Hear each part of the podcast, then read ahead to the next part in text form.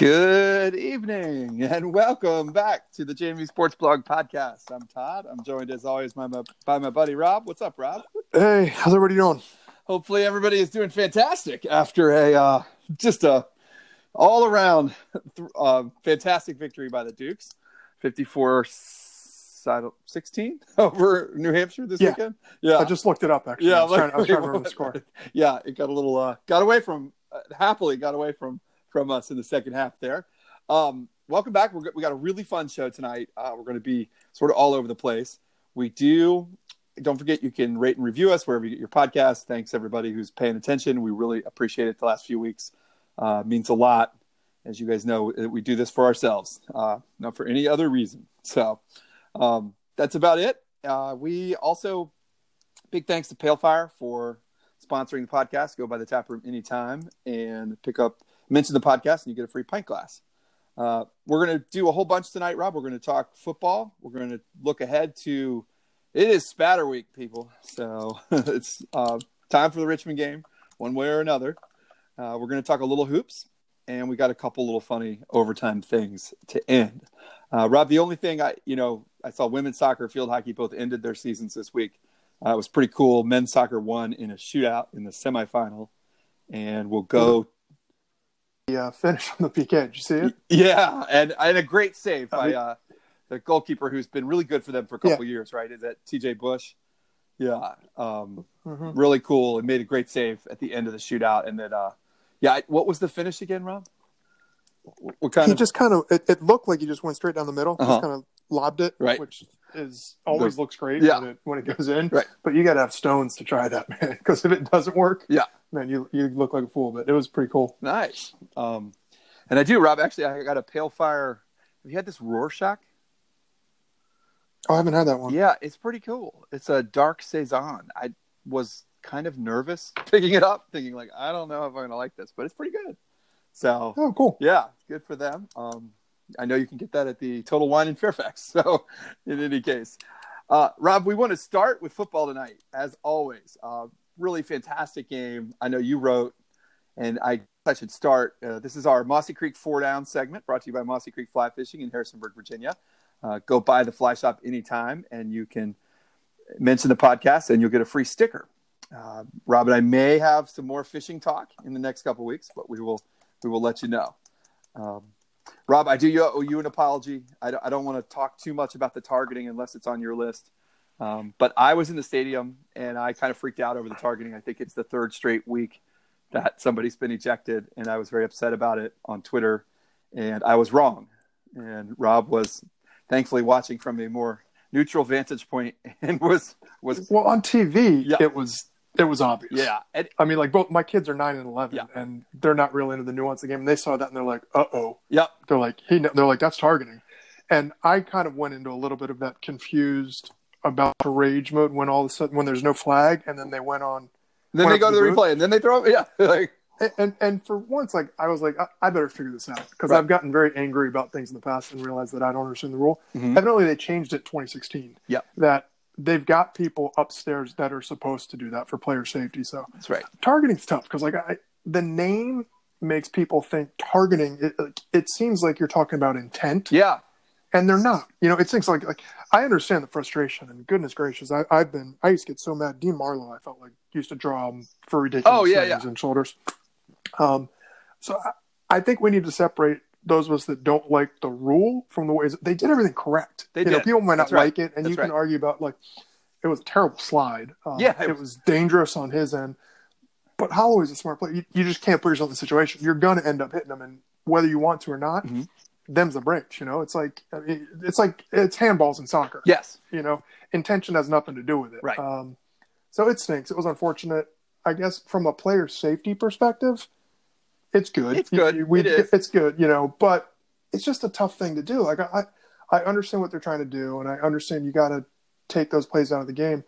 Unfortunately, it means you're gonna have guys get ejected for things that, quite frankly, might be accidents. yeah, You know, and Yeah. that's just kind of the nature of the beast with that type of call. Um, so I don't know. It, it's it's certainly frustrating. And he, the moment, I can I can get as worked up as anybody over those things. Yep. Um, particularly when you have a situation like we did on Saturday, where it's kind of He has an the awkward offensive player going down. Yeah, like oh, it was a terrible slide. yeah, and But that being said, like He hit him. I know it's No, it's the right yeah, call. You, you- Yeah. you don't need to hit him. Like you can No, just run and tap him down. He's giving himself up. But in the heat of the moment, it's very easy for me to say that from my couch. Yeah. Um, it was scary looking though. Like I, I. I'm surprised that the guy got back up. He didn't call for flag. Look, Holloway immediately did that thing that like cornerbacks do. Like they go up saying no no flag or anything. right, So right, like- right, right, right. I don't know. Right. It was tough. I, I can certainly see um, absolutely in the stadium if like there's no flag and then all of a sudden you don't know what's going on without the explanation. Well, and you Um, also see the whole field where on in the stadium you see Holloway. The play took him towards the sideline. Like his job on the play was not the quarterback, right? So he Yep. he goes to the side, and then the quarterback is scrambling behind him up the middle, and he realizes, and he just has to make a split second. Like I got to turn and go get that guy who's running free up the middle of the field. Yep.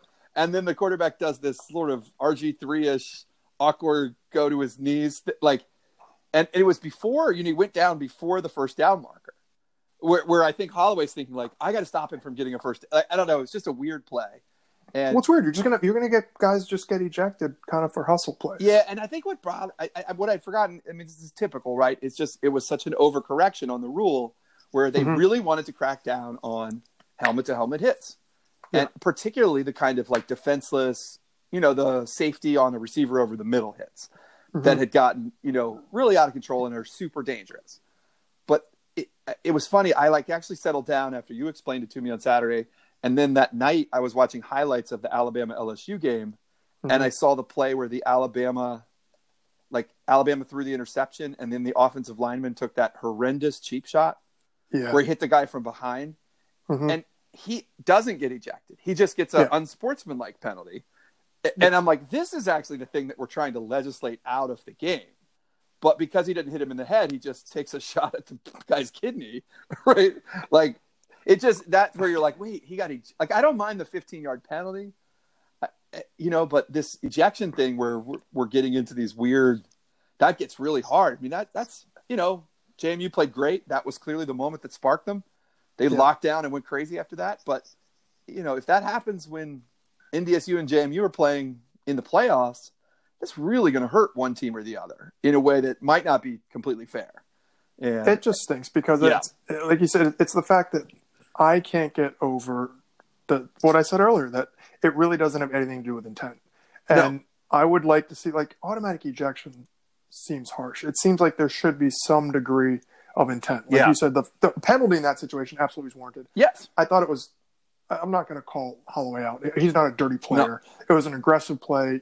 I'm sure he wanted it back. Mhm. Didn't want to happen, but things happen in the game.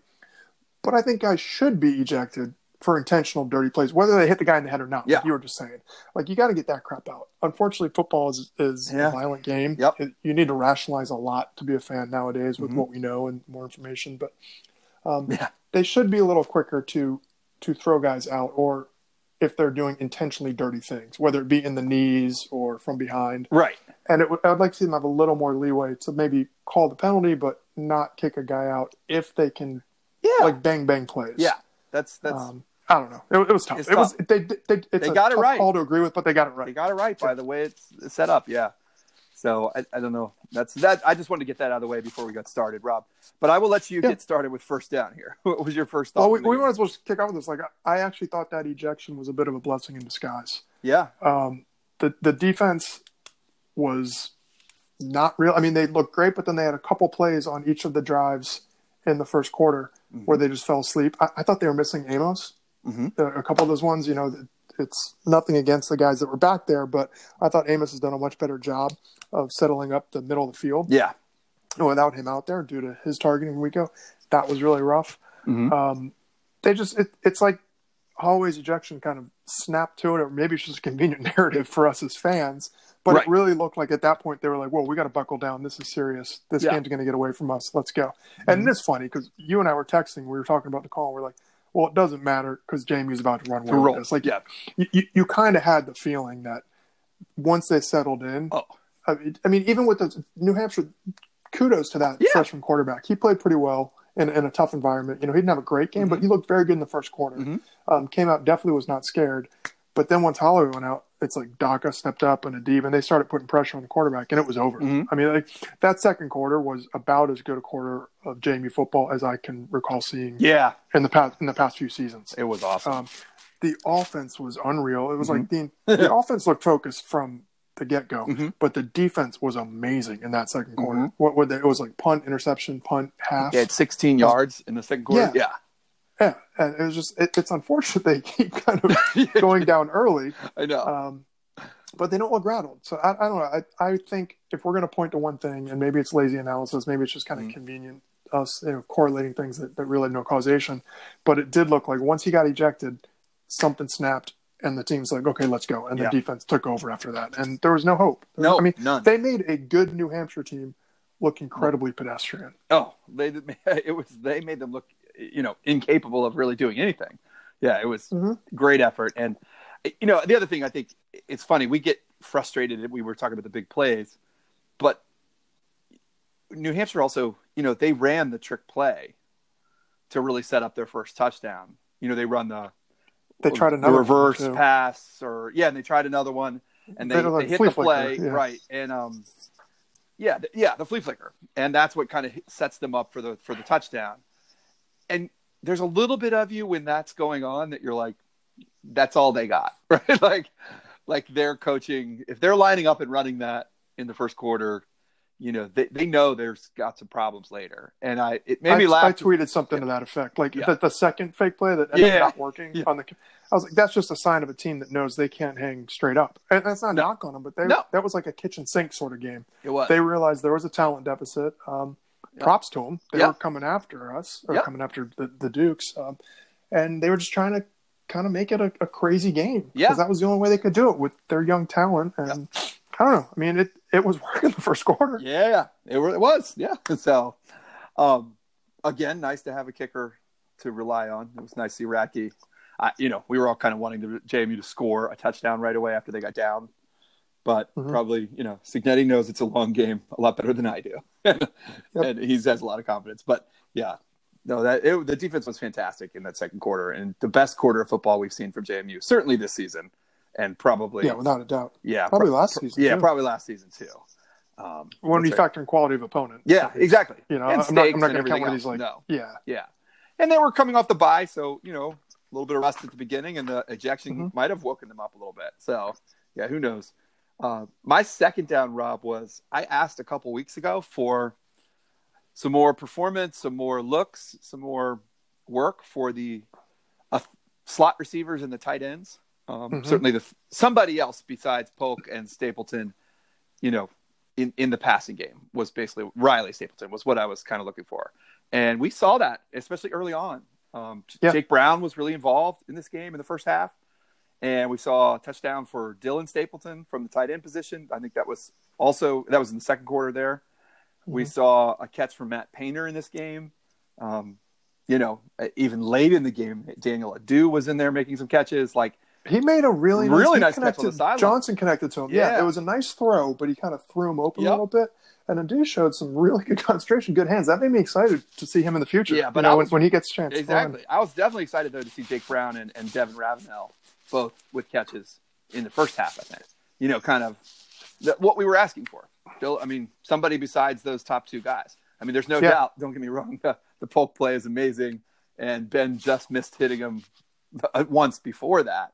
And we just, like as we keep saying, we have not had anybody like this since John Miller. Maybe I, you know, I don't know. Um, that just i mean this is i'm not sure we've ever had anybody quite like polk in terms of just i mean he just ran past three guys there i mean by No, the time just- he caught it- it, he's it- wide open right It's game changing speed. it is like It's absolutely game changing ben changing. cannot overthrow him like you know Yeah. just throw it yeah like in basketball, you can't coach height, Mhm. and you just can't coach raw speed like that. no There, there's nothing you can do. I No. mean, that, that, he's a track. He's got track speed out. there. yeah but i was just happy with the production from some other players as well it was really great to see um JMU kind of work in the offense you know i felt like they really they weren't they, they just never like you said once they got to the second quarter they never felt like they needed to get a play i mean they just could kind of they could dial up what they wanted to i, mean, I just Mhm. felt like they had control here you know they've at times chosen to run or chosen to pass because that's what the defense was.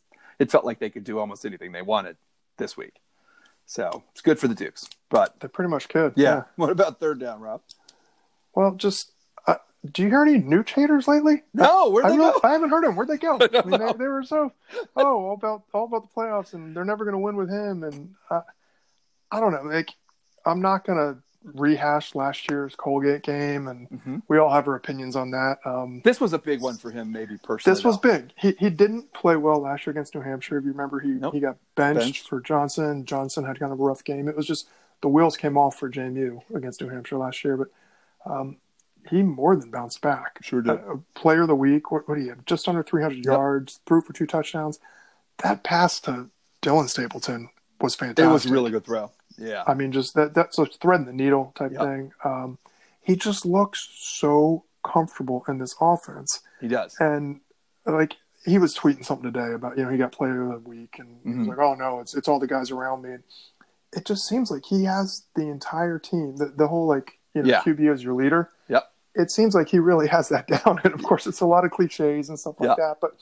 Um, I think it's indicative of the fact that like he never seems rattled. He he put in a lot of work as we all read over the summer. He came in, he he grasped the new offense. He looks to be so poised that the team never panics. I mean, they Mhm. seem to go down every week, Mhm. and it's like they come out. It's just they don't even worry about the scoreboard, and next thing you know, they're back up. Um, Mhm. it doesn't matter down or distance. Like it just seems like the entire offense is in sync, and I think a lot of that is what Nooch was saying. It's you know total team effort. The offensive lines improvement can't be Mhm. understated, but man, he's he's been fantastic. He has. You know, it- it's like we can all talk about big games and all this freaking clutch crap, and people yeah, yeah, yeah. that stuff's been debunked six million times. But like he unfortunately had a bad game when the lights were brightest last year. Um, I don't know what else the guy can do. I mean, these regular season games matter. They do. People may act like they don't. Right. Um, the CAA is beating itself up this year, Except for one and team. JMU just keeps on winning. I Mhm. mean, like I, I think recently uh, Bill Connolly down. I don't know if you saw. Yep. Ben shared it with us. Like Bill Connolly was doing the ranking of the FCS things, and he's like, CAA is kind of heads and shoulders above everybody, including the NBC. Mm. And sometimes I feel like JMU fans don't buy that because JMU is taking care of business every week, and so everybody's like, "Oh, this Oh, league sucks. we got to get out of this league." No, it's a really good league. Right. New Hampshire's a very good team. Mhm. I don't think they were tenth in the country good, Right. um, but like Villanova was a very good team. Mm-hmm. Stony Brook can be a very good team. But those teams are beating each other up. Yep. And JMU just keeps on going. And and a lot of that is Nooch's play. A lot of that is everybody, but is everybody else just stepping up. But I don't think he gets enough credit because people are just like, oh, it's just regular season. Mhm. It's regular season in the toughest conference in FCS football, Mhm. and he's playing great Yep. week in and week out. I mean, like it, it, it's like he's become a victim of his own success. He just that that was a nearly flawless game, Yeah. and nobody's talking, Talking about, about it. People right. are just like, oh, whatever Right. you know, it's it's just it's crazy to me. Like I, I love it as a fan, and as you and I took the approach, we're just going to enjoy this week by week. Mhm. It's been really fun to watch. It has. Yeah. Um, I'm looking forward to the playoffs, Mhm. but I'm not good. No matter what happens, I'm not going to discount the fact that this guy's having an amazing senior Yeah. year, Yeah. and it's just it's been a joy to watch, Mhm. and, and to see him kind of. You and I, like everybody, we're, we're fans of kind of the, the comeback kid. Or, Uh-huh. you know, Yeah. Our Jimmy situation, you know, was, was But- so much more fun with Jimmy the way that from adversity. It's the Uh-huh. same thing with Nooch. I mean, Yeah. the guy had to win the job last year, had to win it again this year, Sure. Yep. and now you're like, I mean, you see Cole Johnson come in, and God bless the kid. I, I hope he, Yeah. you know, challenges and has a great season next year. But like, it, it's not, rem- it's not remotely close. No. Ben DiNucci is is the best quarterback on the best team in the in the best Yeah. conference. Um, it's just it's funny because you just don't hear the haters. We used to get tweeted at all the Yep. time, and yeah, but yeah, I think but, and until, like, I think everybody's Three or just- four weeks ago. Like we were Yeah. still getting it. And now it's like gone. Yeah. Yeah. Well, the other thing with uh, A, it was great to see. It was good to see Cole get a little work in this game. I Mhm. think we all have concerns in that, you know, just you never know what's what could happen.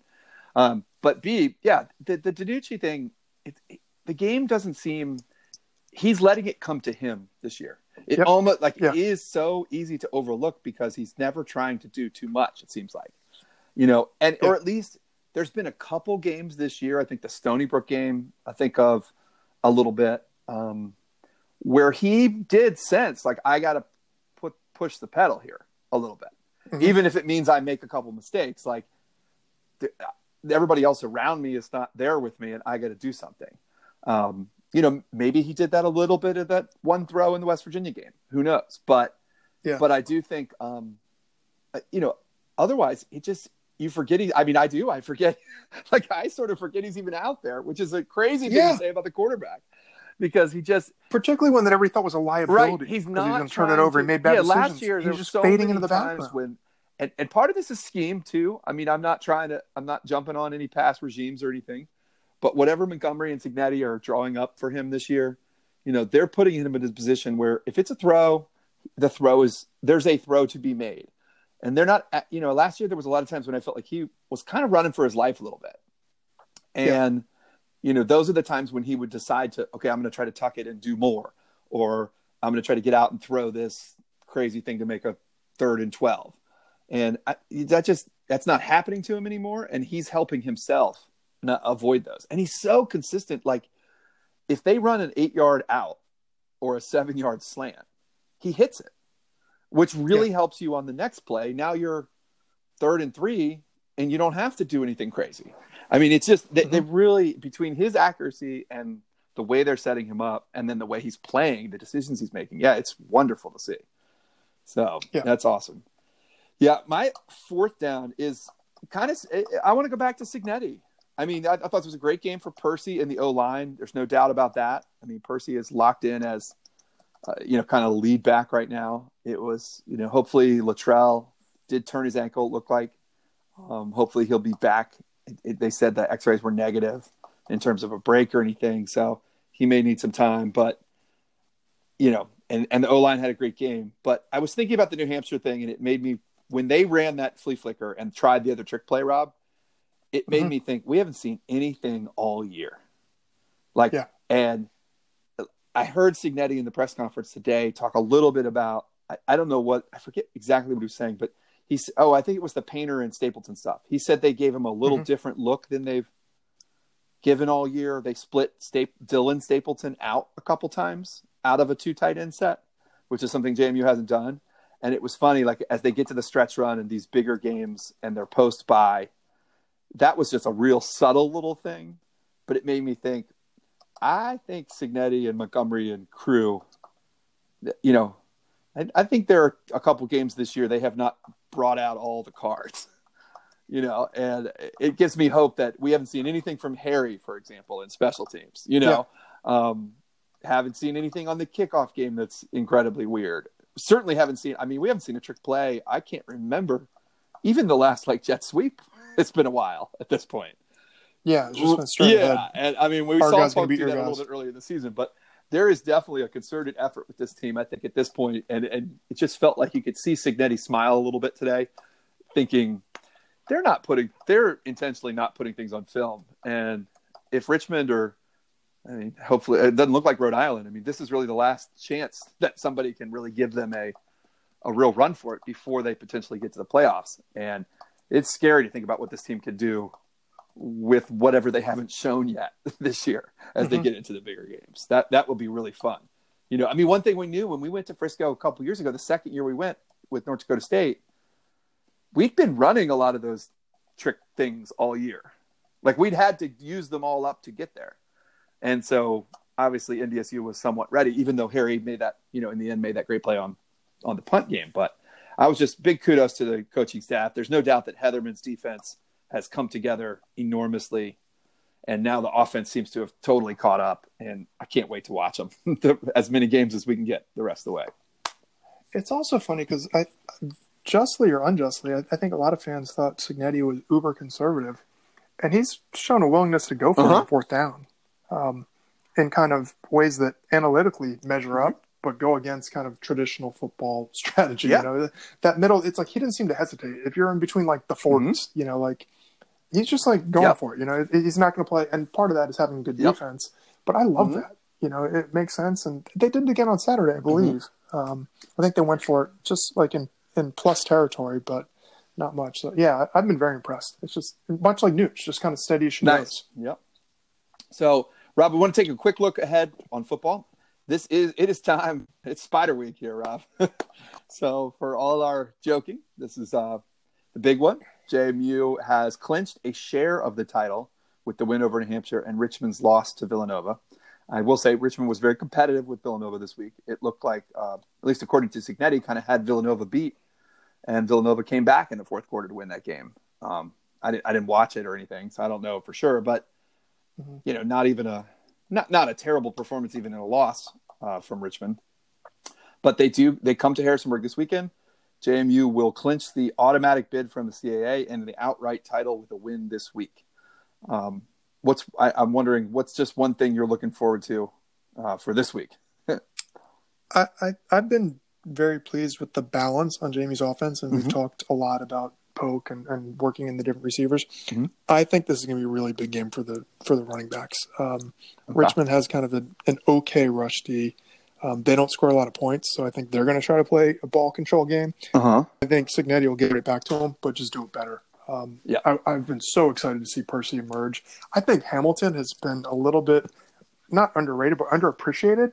Mm-hmm. Um, just his ability to catch them out of the catch balls out of the backfield. Mm-hmm. He's playing you know a, pretty big role in the return game, and I think he can get going as well, kind mm-hmm. of like that that one and one A punch, mm-hmm. um, particularly with Palmer being out. So I'm expecting really big things from them, and then Vanhorse, you know, is always is always a threat. So I I think this could be the week that we see maybe two guys go over 100 yards. I, I don't know. I don't know if that's just me wishful thinking, no. but I, I think they're going to kind of ground and pound it, and then you can just open it up and go over the top with with Polk. So this has become a very difficult offense to scheme against. Mm-hmm. And after seeing what they did to a very good New Hampshire defense, mm-hmm. I, I, think we could see them really put up some eye popping numbers against Richmond. Yeah, I'm hoping they can follow up this weekend's performance with really, a, you know, pretty close to a carbon copy next week. Yeah. I mean, you know, things don't always go your way, and maybe Richmond won't throw the ball up like New Hampshire did a couple times in the second half.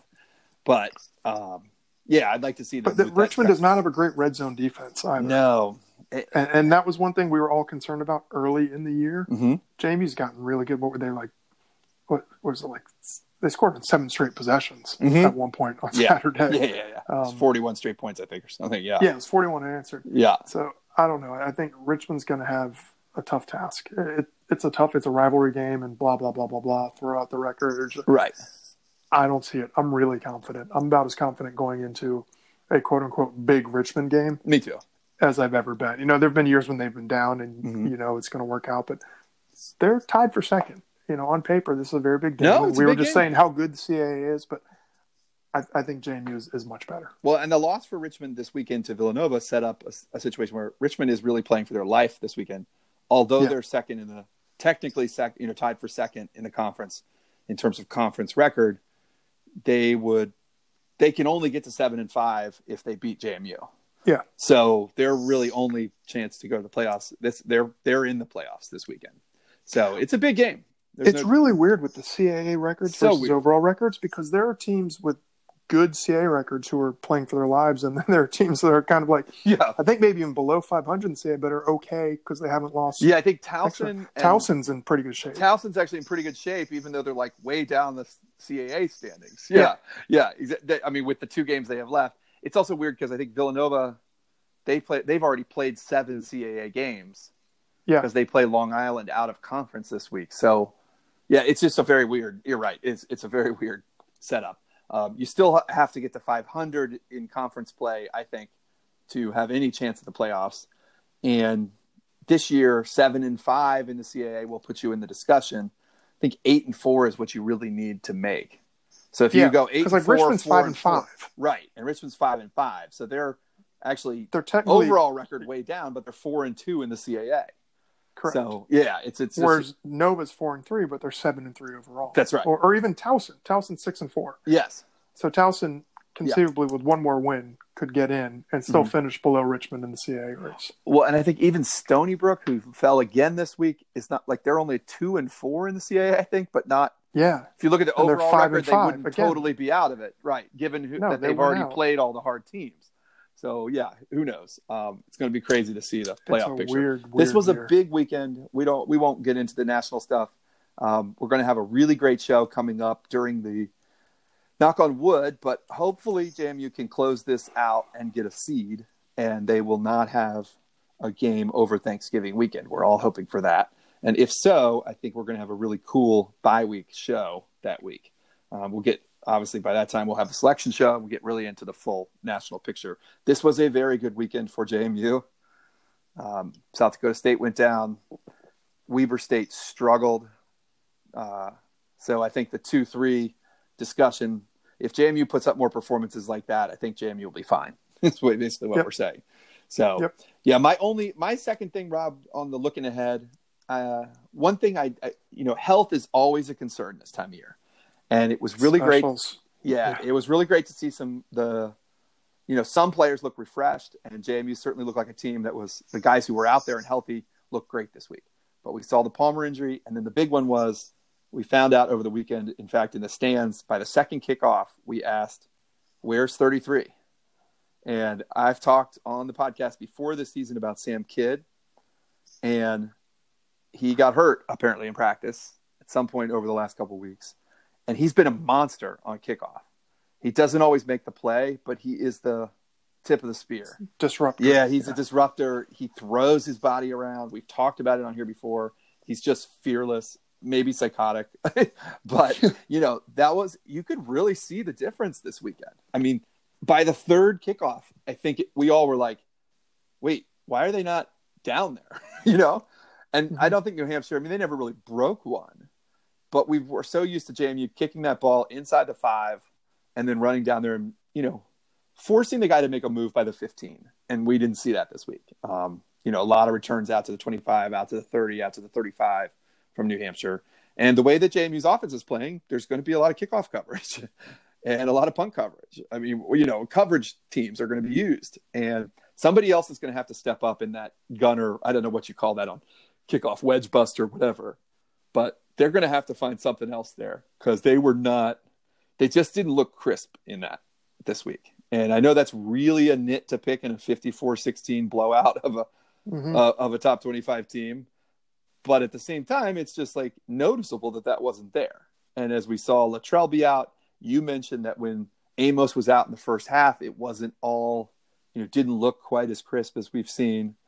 You know, those are the kind of things. I mean, that wasn't an injury, but Jamie you just they you know we got to knock on wood and hope they can stay healthy. They got to play strong and play it to the end here and see what happens. But certainly hopeful they can stay healthy and that find some guys. You know, if they need them in the playoffs, we've seen in 2016. I know we saw a lot of issues, both injury related and other and other, and we saw guys step up, and they're going to need that as well down the stretch here because they're not going to probably have all 22 guys make it all the way to Frisco. No, So you know, be kind of unprecedented. yeah. So just that's something to keep an eye on. I think as we move forward, even though I fully expect JMU to win the next two games, I expect them to play very well. It, it can get oh, you know, you overlook things like that when you win, like they did this weekend. Yep. So, uh, Rob, I wanted to ask you about the men's hoops team as we move on here. Um, Uh, I know I you want to start with men's or women's. I, I, I Well, I only got to watch the first half last night, so I was very like, I, I turned it off. I saw Yeah. where it was going, yeah, and I didn't want to get angry. And, and I Mhm. realized that it's got last night's second half. For those of you that don't know, JMU only scored 11 points in the second half Mhm. against UVA. One of the most frustrating defenses you'll ever see. I think Syracuse scored eight in the first half last week. So Yeah, and I think like, they only end up with like 35 Right. points. Right.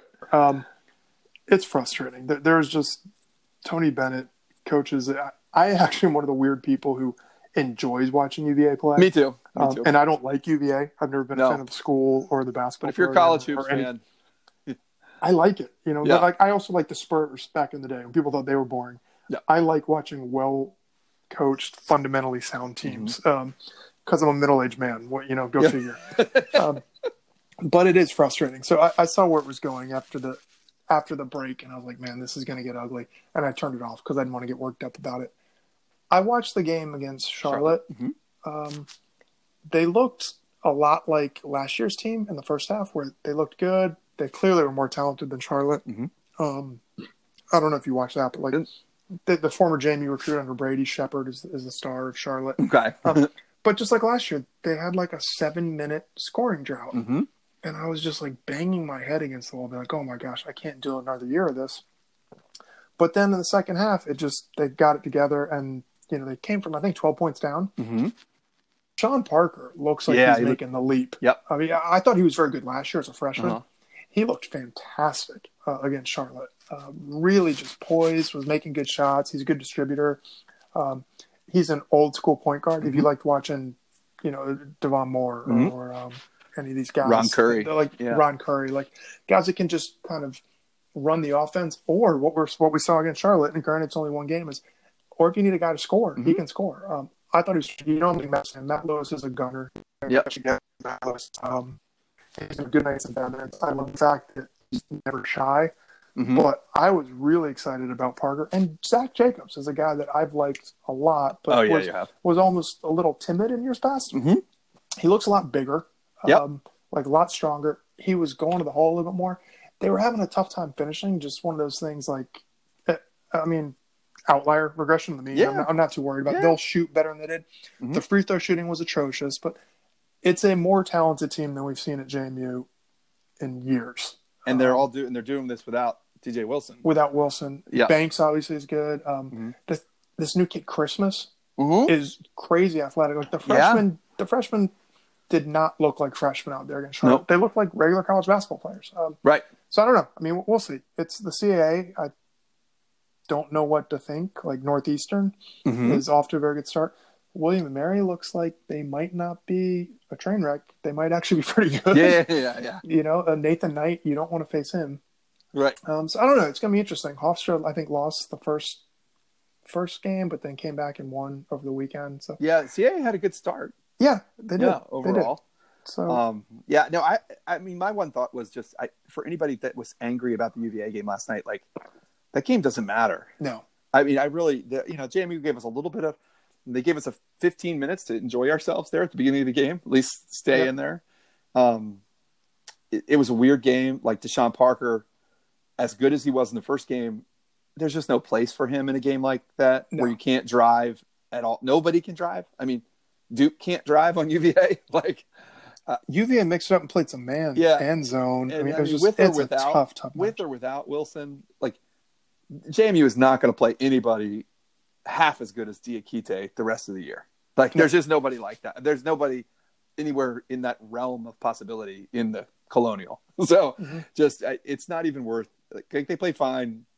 Um, they've done what they're supposed to do. They beat Charlotte. Uh, you know that wasn't a terrible win. It was a decent win. They got off the you know got out of the blocks and they lost to UVA. I, I don't know what to say. I mean, whether they lost by twenty or thirty doesn't really matter to me.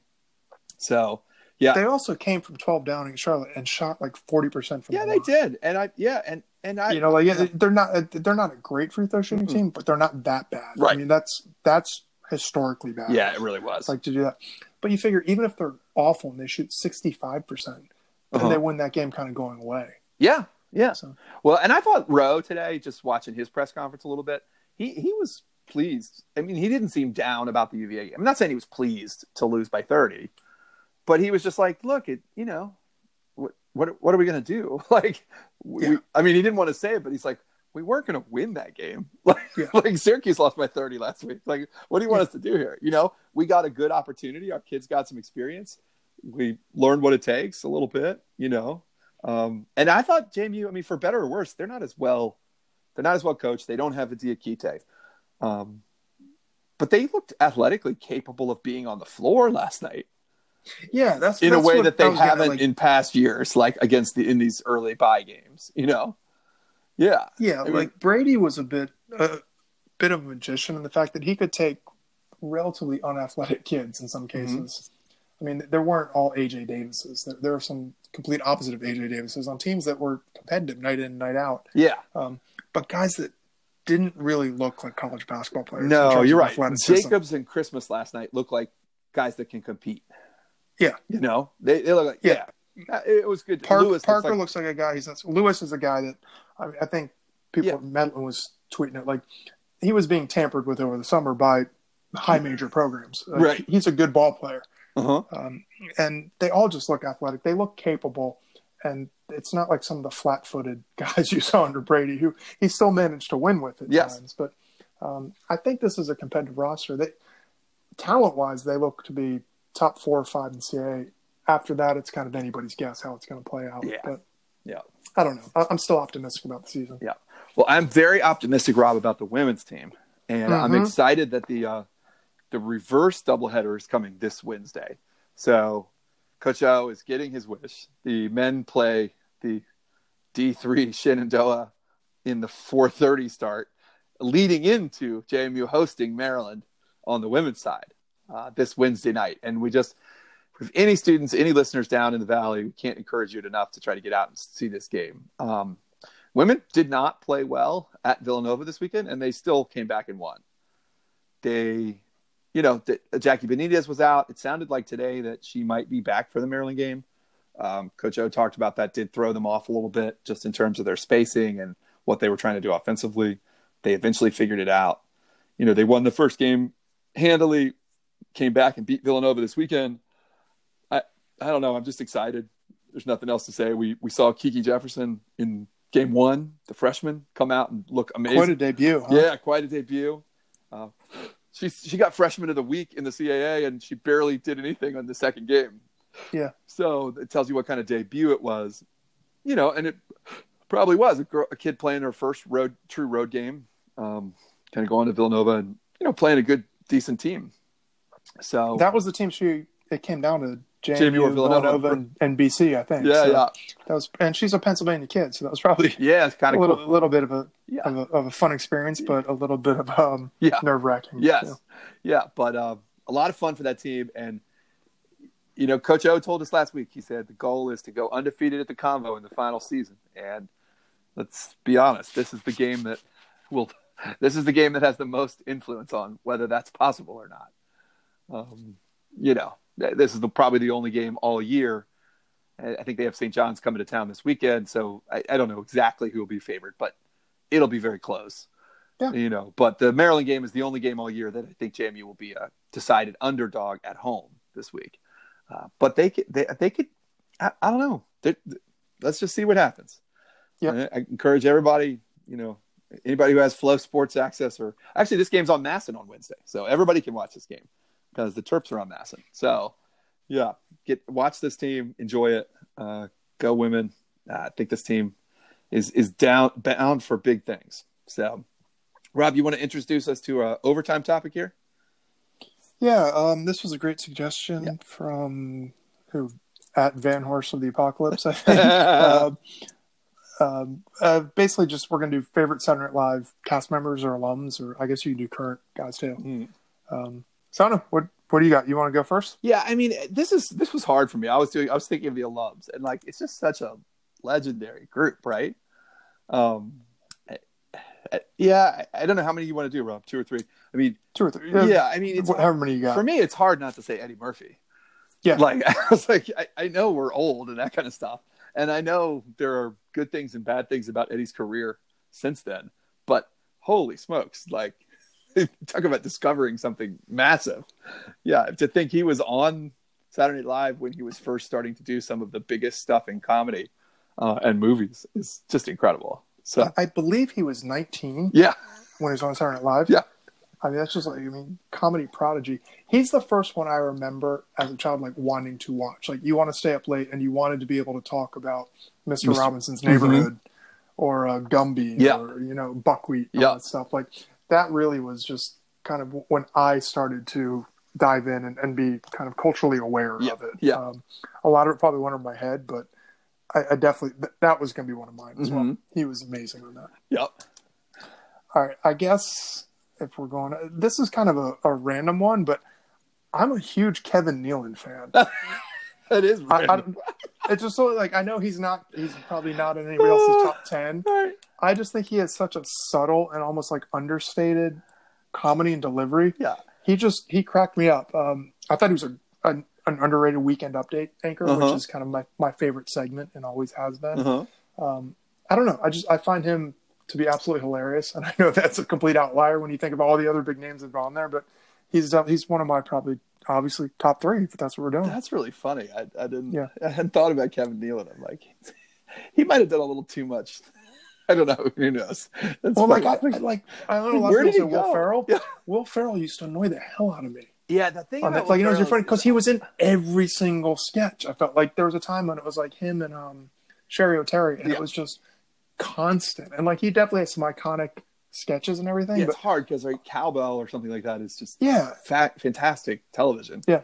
but yeah, um, I, I mean, I, I can't get these two separated in my mind, and I'm probably cheating by stealing them.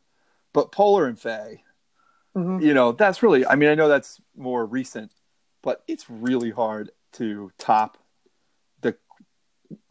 I, I don't know what I'm trying to say. You know, Saturday Live. Everybody, every generation says, "Well, this one sucks," and now it sucks, and then it's better again, and then it go- comes and goes a little bit.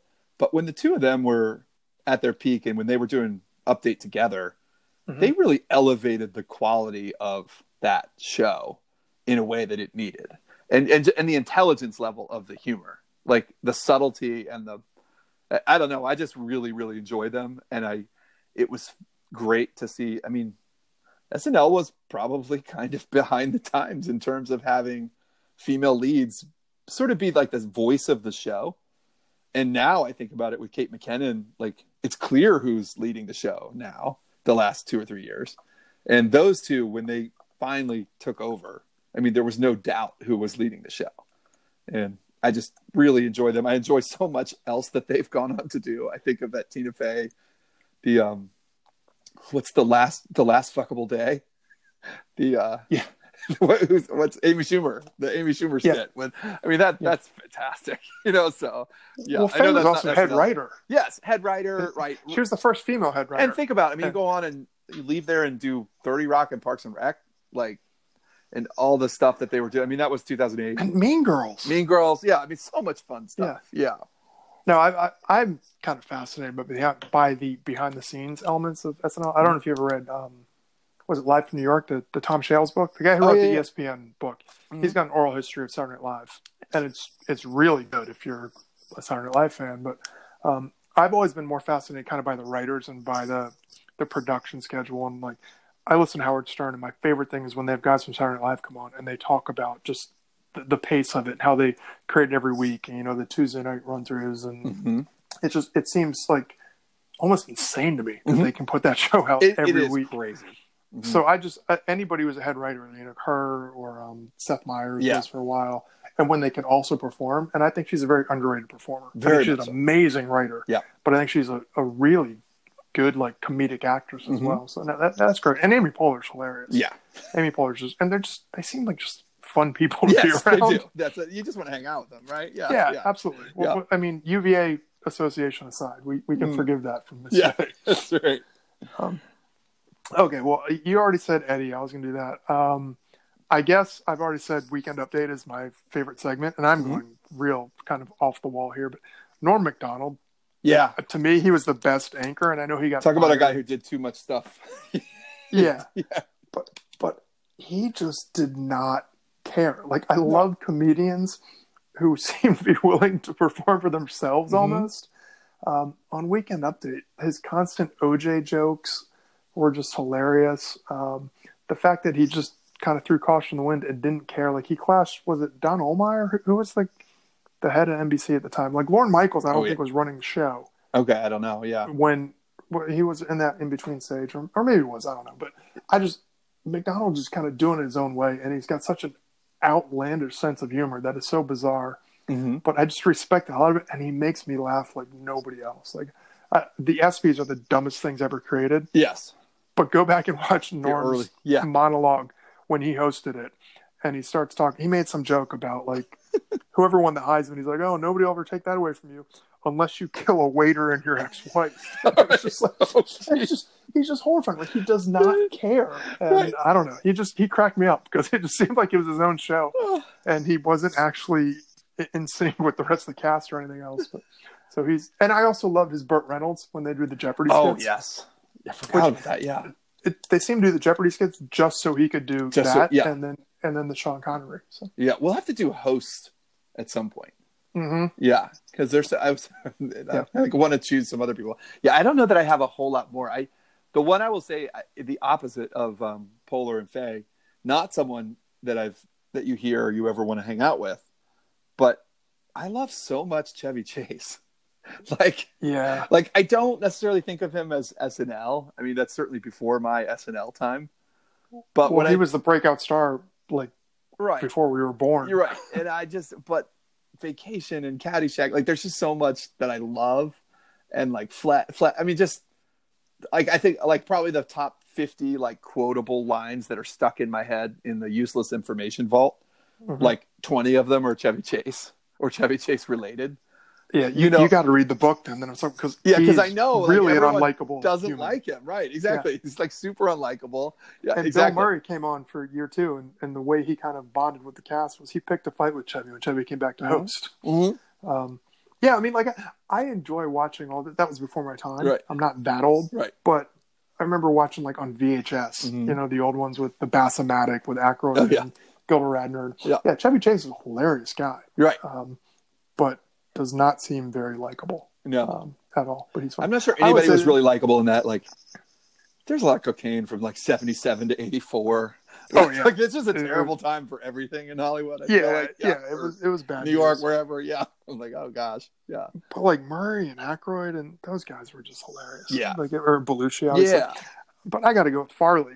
Yeah. and I know like I, I went kind of off the wall or kind of fringe players, but Farley's he was just the best. I mean, everybody talks about that one with um, Swayze and the Chippendales, and I mean, whatever. That that was all So good. exploitative. Yeah. But the van down by the river it is incredible stuff. is the funniest. Did you see there was some little kid? Did you see the, the Halloween I costume? clip of this. Yeah. Oh my gosh! People got to Google it. It's well, I love that little kid that does the umpire thing, which makes Yeah. it's kind of of a similar vein. Yeah, but yeah, But I'm telling you, people, if you're listening to this, like, stop what you're doing and go Google like little kid Halloween costume, Chris Farley. He does a dead on impersonation. Uh, I mean, it's it's hilarious. Yeah. There's like two or three things, but um, that skit, it, to me, might be one of my top five all time favorite, if not the best one. And to see Christina Applegate and David Spade completely breaking and just losing it when he's going through the coffee table. Yeah. And, um, talk about a guy that just went for it. Went for it, yeah. Like, it just did not hold back at all. Like, he was hilarious. Or, or the whole, um, what, like when he's interviewing Michael Jordan or Paul McCartney, Mm-hmm. Yeah. all Oh, yeah. those things. Ah, he just, so that, good. that guy just, just cracked me up. So just good. everything about him, his physical comedy, his stuff. He was, to me, he was the funniest. Yeah, Rob, there was in the last couple weeks. Is the last thing I'll say. There was a Washington Post. Somebody wrote a story about like the funniest twenty skits of the last Mhm. twenty years or something, and it's like all shows. But of course, there's like five from SNL. But I don't know what Yeah. it is. But it's it's it's a really enjoyable fifteen minutes of your life to go back and watch that. Like, Mhm. um, just everything on there because there's some Key and Peele on there, and there's some other, you know, there's other shows that are really funny. Chappelle show. Chappelle show, Rick yeah, James. yeah, exactly. Yeah. Racial draft is in there. Yeah. Um, but yeah, the well, the, what you were talking about, the, when they break on SNL is still one of my favorite things, and I know like some people are like, ah, that's not supposed to be good, but the, you know, yeah, that one with Farley where they're losing it, and then the, the Debbie, the first Debbie Downer, Yeah. where they're losing it is just fantastic. So, anyways, well, that was a good topic. So thank you um, for the suggestions, everybody. And if you're a fan, definitely read Live from New York. Yeah. The, the oral history. It's it's really interesting. And I haven't read the ESPN book. Mm-hmm. I know people say that's good as well, but Tom Shales is a great writer. Uh, great. wrote for the Post. It was him and James Andrew Miller, I think. But Shales was a long time television critic for the Washington Post. Um, Cool. and they get behind the scenes, and it's got everybody, and it'll make you a bigger fan of Tom Hanks. I will say that. And and I already was a big fan. Well, of Tom I wanted Hanks, to but- choose Tom Hanks at, for the host because Well- of David David S. Pumpkins. Yes, but yes, which is hilarious. But they also talk about him. The other cast members say he's the best because he dives in. He pulls the all nighters. He's writing. Oh, he just sure. becomes one of them. So Uh, I've always kind of admired him. He just seems like a very genuine person. I just didn't know anything that he was really like doing before, like from SNL time. no. yeah. I mean, well, he did Yeah. bosom buddies. Yeah. and then he was he had the like recurring role of the random uncle on um, I mean, Family Ties. Yeah, yeah, yeah. But like, yeah. Yeah. So that's funny. Yeah. Anyway, Well, yeah, Rob, let's. uh It's Richmond week. Uh, and we got a new one. Satch, new Satchmo video coming out this week. If we can Oh, find it, wait. we will put it out on the blog. Um, so everybody check the website. Hopefully, we'll have that up at some point this week. Thanks to everybody who's been doing the guest post this week, Rob. You've been doing awesome with that uh, this year, and it's really cool. Everybody, it's just awesome how much how much better everybody else is about having good things to say about JMU than we are. it's just so cool. Like I, is. I love that people just go for like the sincere posts and they're like, Mhm. "Hey, I'm just gonna let it out there and what I like about it," rather than you know, trying to be snarky or anything like that. It's, Mhm. it's really just an enjoyable read each and every week. I'm continually amazed. Yep. Uh, we've gotten so lucky. Uh, every once in a while, you get somebody who just doesn't reply and they just ghost you. But the people who come through, like, I just, I love it. And, and now that's like this trend of people throwing out family pictures, Mhm. which I think is kind of neat. It's awesome. Um, so I don't know, just thank you for everybody who does that. I, I think it's fun every week, just kind of get in the mode. And the we're in the habit of starting that like on Wednesdays, putting in the predictions. But Mhm. thank you to everybody who comes through and actually puts themselves out there and, and writes about it. And it's just cool. That's internet can be so snarky and so kind of annoying at times, but Mhm. that's just so consistently genuine and, and heartfelt. We really appreciate it. It's Yeah. cool. So, Rob, I will talk to you next week. Hopefully, JMU will have clinched the CAA auto berth by the time we get to talk next week. I hope so. Um, yeah. Have a good week, everybody. Uh, Rob, talk to you next week. See you. Thanks. Go Dukes.